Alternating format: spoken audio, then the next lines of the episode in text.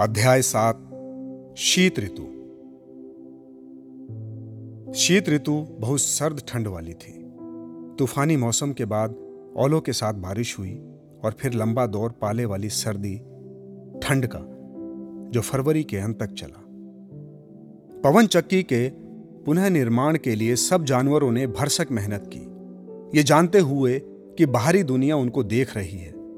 और अगर पवन चक्की समय से नहीं बनी तो ईर्ष्यालु मनुष्य खुशियाँ मनाएगा और वो हमसे श्रेष्ठ साबित होगा। द्वेष के कारण आदमियों ने दावा किया कि उन्हें विश्वास नहीं है कि पवन चक्की को स्नोबॉल ने बर्बाद किया है। उन्होंने कहा, वो गिरी इसलिए क्योंकि उसकी दीवारें बहुत पतली थी, पर जानवर जानते थे कि ऐसा नहीं था। फिर भी इस बार उन्होंने पहले से 18 इंच की जगह दीवार की मोटाई तीन फुट रखी, जिसका मतलब था ज़्यादा मात्रा में पत्थर लाना। काफ़ी समय तक खदानों में बर्फ़ रहने से कुछ काम ना हो सका। इसके बाद सूखे पाले वाली ठंड में कुछ प्रगति हुई, लेकिन वो कठिन और कष्टदायी था। पहले की तरह स्वयं को जानवर बहुत उत्साहित और आशावान नहीं अनुभव कर रहे थे। वे हमेशा ठंड से जकड़े, अक्सर भूखे भी रहते। केवल बॉक्सर और क्लोवर ने कभी हार नहीं मानी। सेवा करने की खुशी और परिश्रम करने में आत्मसम्मान पर स्क्वीलर ने शानदार भाषण दिया। परंतु बाकी जानवरों ने बॉक्सर की शक्ति से प्रेरणा ली थी और उसके कभी असफल ना होने वाले नारों से मैं और मेहनत करूँगा। मैं और मेहनत करूँगा। सीख ली। जनवरी में खाना कम पड़ गया। मक्के की खुराक को ज़बरदस्त रूप से कम किया गया और साबित किया गया कि इसकी भरपाई आलू की खुराक बढ़ाकर की जाएगी। बाद में पता चला, ज़्यादातर आलू की फ़सल पाला पड़ने के कारण खराब हो गई थी, क्योंकि इसको मोटी चादर से नहीं ढका था। आलू नरम और बदरंग हो चुके थे। सिर्फ़ कुछ ही खाने के लायक थे। कई दिनों तक जानवरों के पास चोकर और चकुंदर के चारे ही थे। भुखमरी उनके सामने खड़ी थी और यह सत्य बाहरी दुनिया से छिपाना अति आवश्यक था। पवन चक्की की दीवार के विध्वंस के उपरांत मानव जाति उत्साहित थी और पशु फार्म के बारे में नई नई झूठी अफवाहें फैला रही थी। और एक बार फिर कहा जा रहा था, जानवर? अरे जानवर वो भूखमरी और बीमारियों से मर रहे हैं, लगातार आपस में मारपीट कर रहे हैं, और नरभक्षी व शिशु हत्या पर उतर आए हैं। नेपोलियन को भली बाती पता था, उस दुष्प्रभाव का क्या असर होगा। अगर उनको भोजन और आहार की असली स्थिति के बारे में ज्ञात हो जाए, और उसने मिस्टर विम्पर का लाभ उठाते हुए मिस्टर विम्पर के द्वारा इसके विपरीत अफवाहें फैलानी शुरू कर दी। पहले मिस्टर विम्पर की साप्ताहिक बातचीत पर जानवरों का उसके साथ लगभग ना के बराबर ही संपर्क रहता था। लेकिन अब कुछ चुने हुए जानवरों, जैसे भेड़ों को निर्देशित किया गया था कि वे सब, यानी मिस्टर विम्पर के सामने साधारण ढंग से बातचीत करते हुए कहें कि प्रतिदिन के आहार की खुराक बढ़ गई है। और साथ ही नेपोलियन ने आदेश दिया, खाली अनाज के डिब्बों को बालू और मिट्टी से भरकर उनके ऊपर बचा हुआ अनाज रख दो। और किसी भी तरह, किसी भी बहाने, मिस्टर विम्पर को भंडार गृह ले जाकर उनको अन्न से भरे डिब्बों की झलक दिखला दो। वो बहकावे में आ गया और बाहरी दुनिया को खबर देता रहा कि पशु फार्म में खाने की कोई कमी नहीं है। फिर भी जनवरी के अंत तक स्पष्ट हो गया था कि कहीं और से अनाज जुटाना आवश्यक है। इन दिनों नेपोलियन कभी कभार ही लोगों के बीच दिखाई देता। सारा समय फार्म हाउस के अंदर बिताता था, जिसके हर दरवाजे पर खूंखार दिखने वाले कुत्ते पहरा देते रहते। और जब वो बाहर निकलता, तब पूरे रस्म रिवाज के साथ, छह कुत्तों की सुरक्षा गार्ड के साथ, जो उसको चारों तरफ़ से घेरे रहते और किसी के पास आने पर गुर्राते, साथ चलते थे। अक्सर वो इतवार की सुबह को भी नहीं दिखाई देता। लेकिन किसी दूसरे सुअर, जो कि अक्सर स्क्वीलर होता था, उसके द्वारा वो अपने आदेशों को जारी करता। एक इतवार की सुबह स्क्विलर ने सूचना दी, मुर्गियाँ, सुनो, जिन्होंने अभी अंडे दिए हैं, वे अपने अपने अंडे सौंप दें। नेपोलियन ने मिस्टर विम्पर के माध्यम से 400 अंडे हर हफ़्ते का करार किया है। उसके मूल्य से इतना अनाज और खाने की आपूर्ति होगी। जिससे फार्म का कामकाज ग्रीष्म ऋतु तक चल सके और हालात थोड़ा आसान हो। जब मुर्गियों ने यह सुना, तब उन्होंने हल्ला मचाना शुरू कर दिया।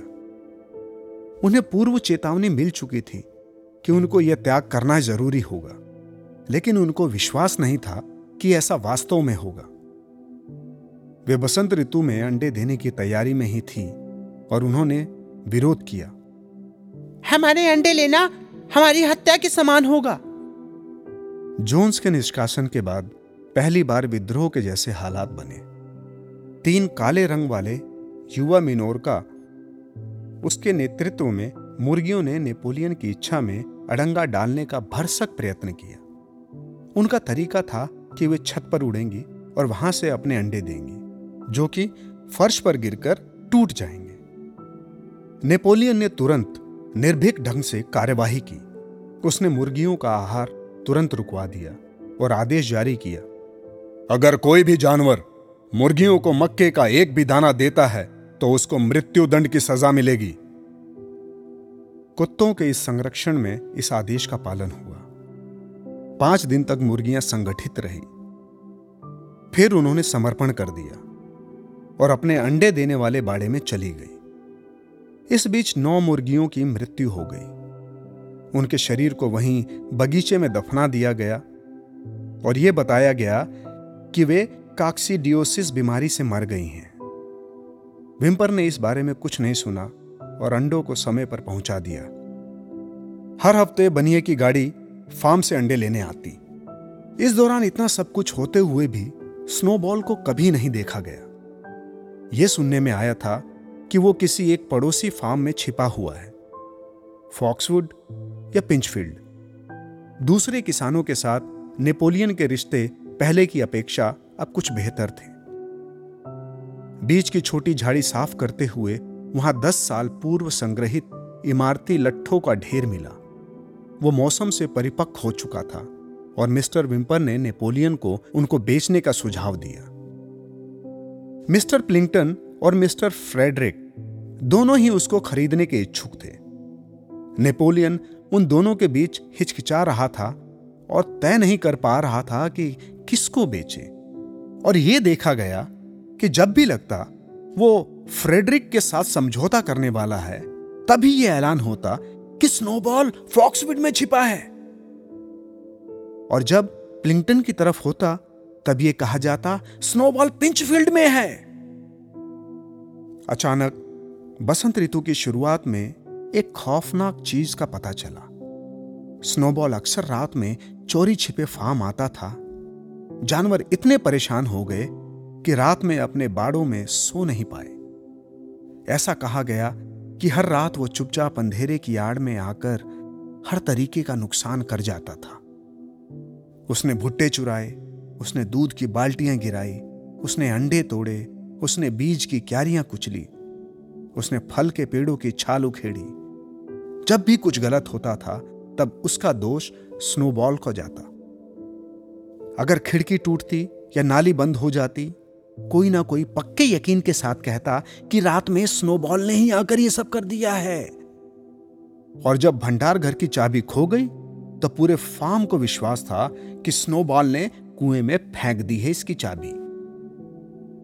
अजीब ही था कि लोग ऐसा सोचते रहे, जबकि खोई हुई चाबी अनाज के बोरे के नीचे दबी मिली। इधर गायों ने दावा किया, वो क्या है ना कि रात को ना वो स्नोबॉल आता है और जब हम सो रही होती हैं तो हमारा दूध दूह कर चला जाता है।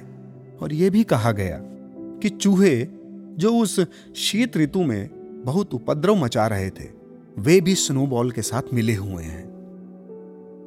नेपोलियन ने स्नोबॉल की गतिविधियों की छानबीन के आदेश दिए। अपने कुत्तों के साथ वो आया और सावधानी से फार्म की इमारतों का निरीक्षण किया। और सब जानवर एक सम्मानपूर्वक दूरी के साथ उसके पीछे चले। हर कुछ दूरी पर नेपोलियन रुकता और स्नोबॉल के पद चिन्हों को पहचानने के लिए ज़मीन को सूंघता, क्योंकि वो कहता था कि वो उसकी गंध पहचान सकता है।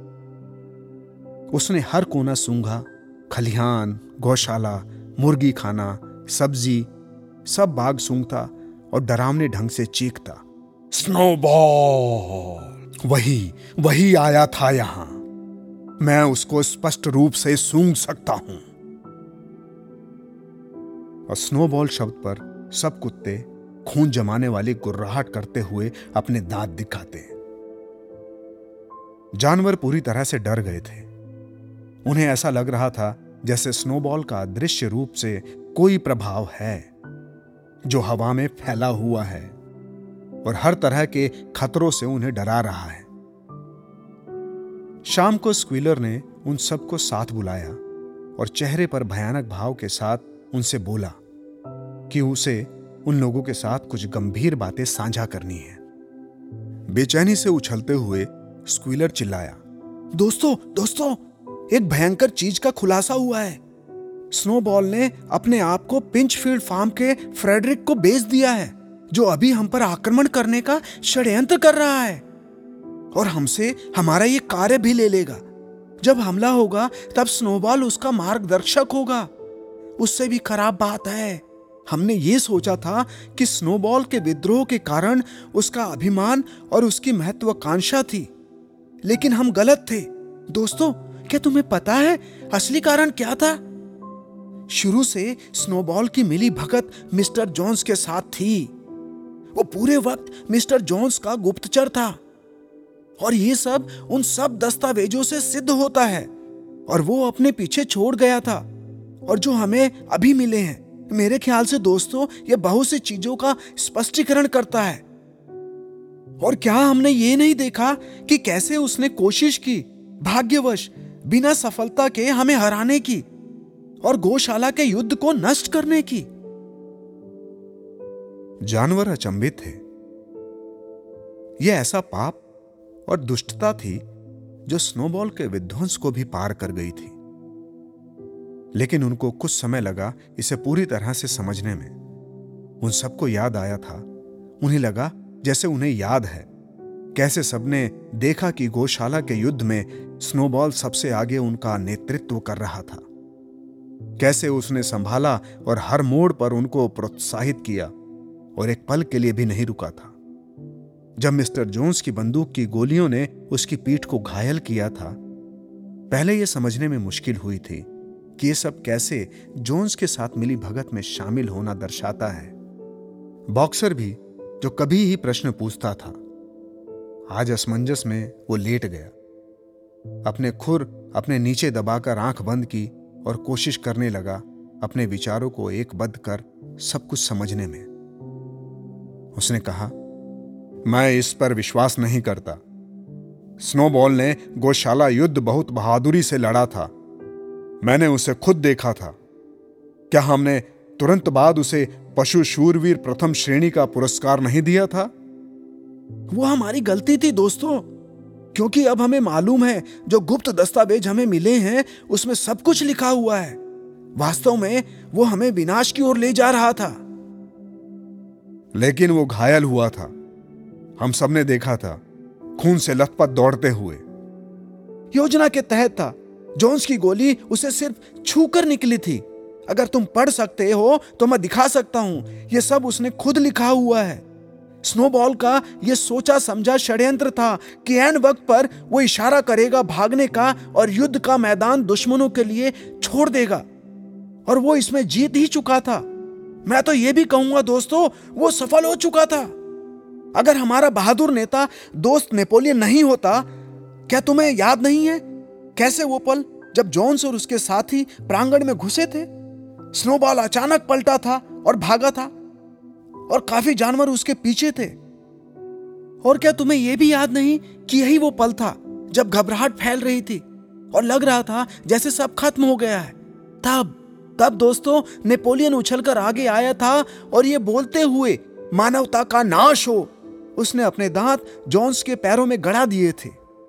निश्चय ही तुम्हें वो याद होगा दोस्तों। एक दिशा से दूसरी दिशा में उछलते हुए स्क्विलर बोला जब वो स्कूलर ने वो दृश्य इतने संजीव ढंग से वर्णन किया, जानवरों को लगा, उन्हें याद है। वैसे भी उन्हें इतना तो याद ही है, ठीक युद्ध के नाजुक मौके पर स्नोबॉल पलट के भागा था। लेकिन बॉक्सर अभी भी बेचैन था। आखिर में उसने कहा, मुझे विश्वास नहीं है कि आरंभ में स्नोबॉल गद्दार था। उसके बाद जो कुछ हुआ, वो अलग बात है। लेकिन मुझे भरोसा है, गौशाला युद्ध में स्नोबॉल अच्छा मित्र था। बहुत धीमे और दृढ़ता से स्क्वेलर ने सूचित किया।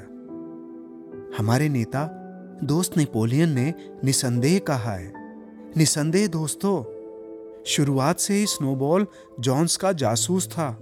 हाँ विद्रोह के बारे में सोचने के बहुत पहले से। ओहो, वो अलग बात है। अगर दोस्त नेपोलियन ये कहता है तो सही होगा। स्क्विलर चीख कर बोला यही सच्ची भावना है दोस्त। लेकिन यह भी देखा गया कि स्क्विलर ने अपनी चमकती आँखों से बॉक्सर की ओर खतरनाक निगाहों से देखा। वो जाने को पलटा फिर रुका और प्रभावपूर्ण ढंग से बोला मैं फार्म के सभी जानवरों को सचेत करता हूँ कि वह अपनी आँखें खोल कर रखें। हमारे पास सोचने का कारण है। कि हमारे बीच अभी भी स्नोबॉल के कुछ गुप्त प्रतिनिधि घात लगाए बैठे हैं। चार दिन के पश्चात, देर दोपहर में, नेपोलियन ने सब जानवरों को प्रांगण में इकट्ठा होने का आदेश दिया। जब वहाँ सब इकट्ठा हो गए, तब नेपोलियन फार्म हाउस से निकला। उसने अपने दोनों पदक पहने हुए थे, क्योंकि अभी उसने हाल ही में अपने को पुरस्कृत किया था। पशु शूरवीर प्रथम श्रेणी और पशु शूरवीर द्वितीय श्रेणी से।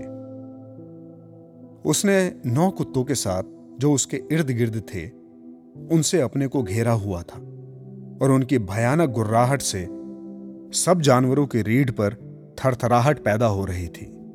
वे सब अपनी जगह दुबके हुए थे। ऐसा लगा जैसे उन्हें पता था कि भविष्य में कोई अप्रिय घटना होने वाली थी। नेपोलियन ने खड़े होकर सख्त ढंग से अपने दर्शकों का अवलोकन किया, फिर वो तीखे स्वर में चीखा। तुरंत ही कुत्ते आगे दौड़े, कान से पकड़कर चार सुअरों को घसीटने लगे, जो डर और पीड़ा से चिल्ला रहे थे, और नेपोलियन के पैरों के पास ले आए। सुअरों के कानों से खून बह रहा था, कुत्तों ने खून चूस लिया, और कुछ समय के लिए लगा जैसे वे सब पागल हो गए हैं। सब आश्चर्यचकित रह गए। जब उनमें से तीन बॉक्सर की ओर झपटे और बॉक्सर ने उन्हें आते हुए देख लिया और अपने विशाल खुरों से एक को हवा में उछाला और ज़मीन पर दबा दिया। कुत्ता दया के लिए चीखा और बाकी दो दुम दबाकर भाग खड़े हुए।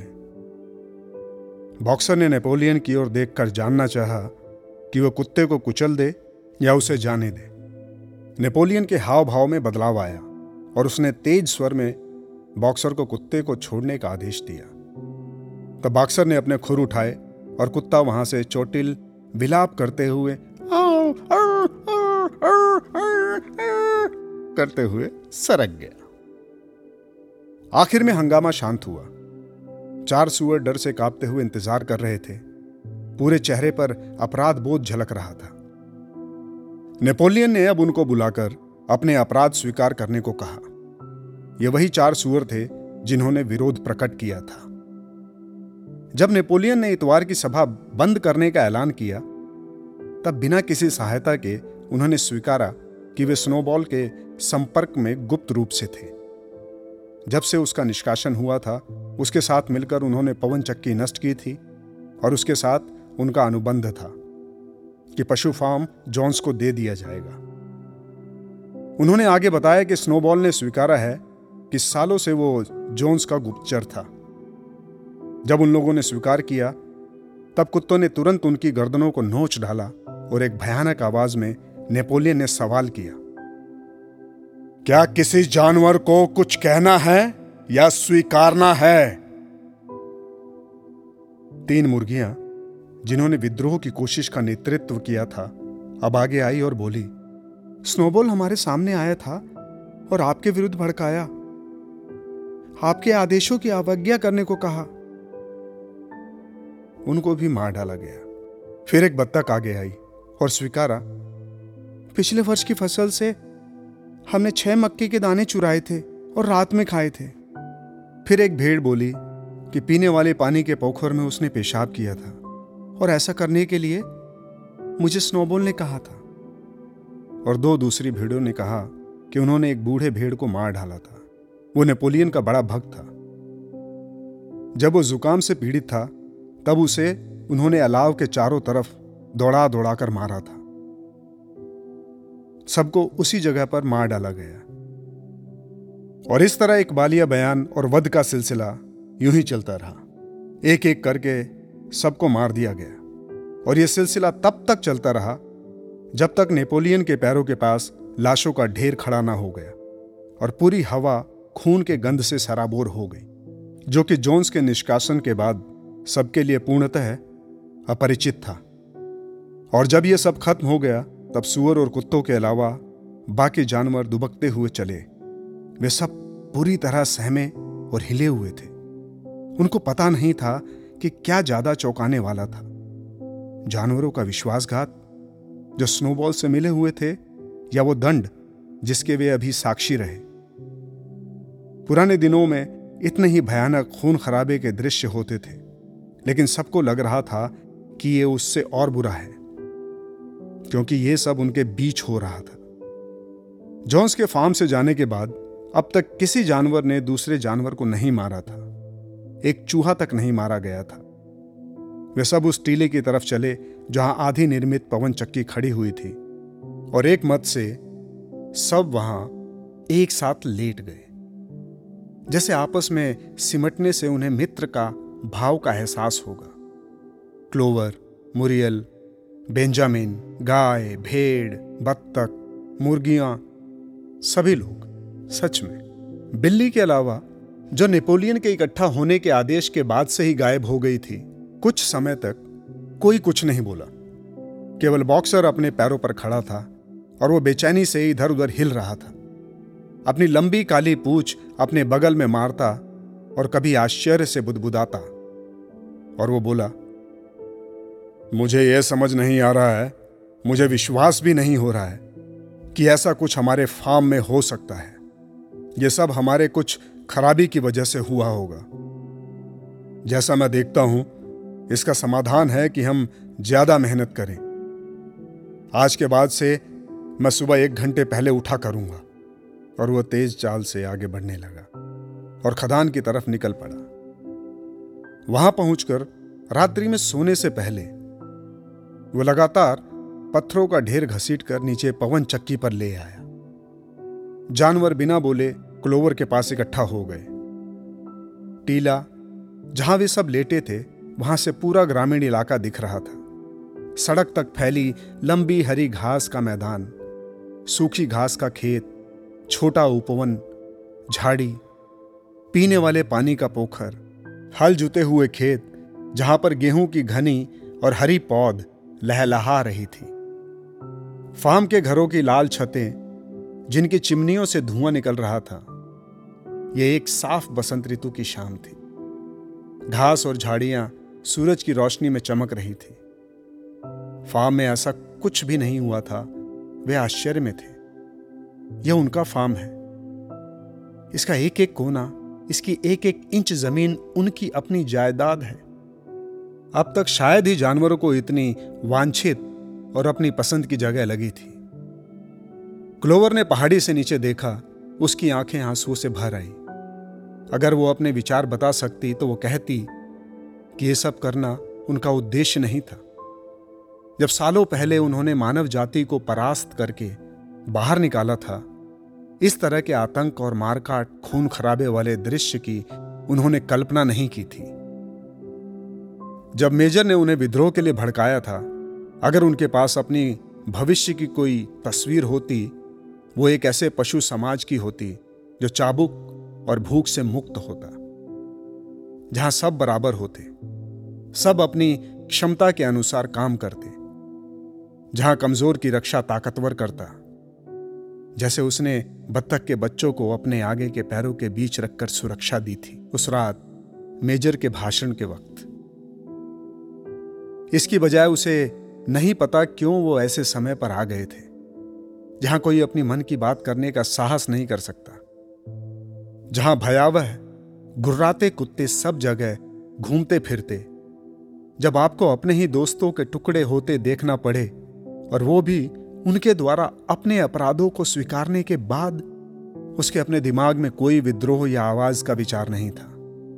उसको मालूम था कि आज के हालात के साथ भी जोन्स के समय से वे बेहतर स्थिति में थे। और इन सब के बावजूद यह आवश्यक था कि मनुष्यों के पुनर्गमन को रोका जाए। कुछ भी हो जाए, वो वफादार रहेगी, कड़ी मेहनत करेगी। जो आदेश उसे मिलेंगे, वो उसे पूरा करेगी और नेपोलियन का नेतृत्व स्वीकार करेगी। फिर भी इन सब की उसने और दूसरे जानवरों ने उम्मीद नहीं की थी। ना ही इस दिन के लिए उन्होंने इतनी मेहनत की थी। ना ही इस दिन के लिए उन्होंने इतनी मेहनत की थी। इन सब के लिए उन्होंने पवन चक्की का निर्माण नहीं किया था और ना ही जोन्स की बंदूक की गोलियों को झेला था। इस तरह के विचार उसके अपने थे।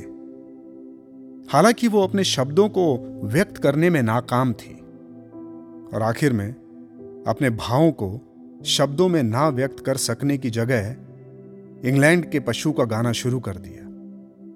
उसके चारों तरफ़ बैठे जानवरों ने भी गाना शुरू किया और उन्होंने इसे तीन बार गाया, पूरी लय से, लेकिन धीरे और दुखपूर्वक।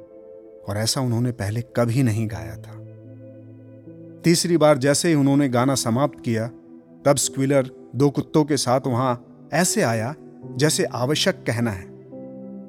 उसने सूचित किया दोस्तों नेपोलियन के विशेष निर्णय के तहत इंग्लैंड के पशु के गाने को समाप्त किया जा रहा है। और आज से इसे गाना निषेध है। सब जानवर हक्के बक्के रह गए। मुरियल चिल्लाकर बोली क्यों? स्क्विलर ने रुखाई से कहा, दोस्त, अब इसकी कोई ज़रूरत नहीं है। इंग्लैंड के पशु का गाना विद्रोह का गाना था। अब विद्रोह पूरा हो चुका है। और इस दोपहर गद्दारों की मृत्यु उसका अंतिम अध्याय था। अंदर और बाहर के सब दुश्मन परास्त हो चुके हैं। इंग्लैंड के पशु में आगे आने वाले एक बेहतर समाज की इच्छा व्यक्त की गई है। लेकिन लेकिन अब ऐसा समाज स्थापित हो चुका है। साफ़ ज़ाहिर है इस गाने का अब कोई अभिप्राय नहीं रह गया है। हालाँकि वे डरे हुए थे। कुछ जानवर विरोध कर सकते थे। लेकिन उस वक्त भेड़ों ने हमेशा की तरह मिमियाना शुरू कर दिया। चार पैर अच्छे दो पैर खराब चार पैर अच्छे दो पैर खराब। जो काफ़ी समय तक चलता रहा और चर्चा का अंत हो गया। और इस प्रकार इंग्लैंड के पशु गाने को भी कभी और नहीं सुना गया। उसकी जगह मिनिमस, जो एक कवि भी था, उसने नया गाना लिखा, जो इस प्रकार से शुरू हुआ। Animal farm animal farm animal animal animal animal farm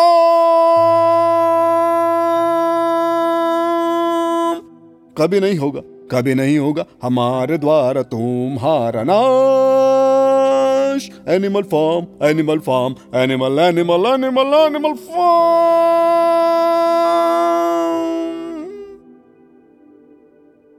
और हर इतवार की सुबह झंडारोहण के बाद इस गाने को गाया जाता। लेकिन इस तरह के शब्द और ना ही इसकी लय जानवरों पर इंग्लैंड के पशु की तरह प्रभाव डाल पाई। ऐसी ही इंटरेस्टिंग किताबें कुछ बेहतरीन आवाजों में। सुनिए सिर्फ़ ऑडियो पिटारा पर। ऑडियो पिटारा सुनना ज़रूरी है।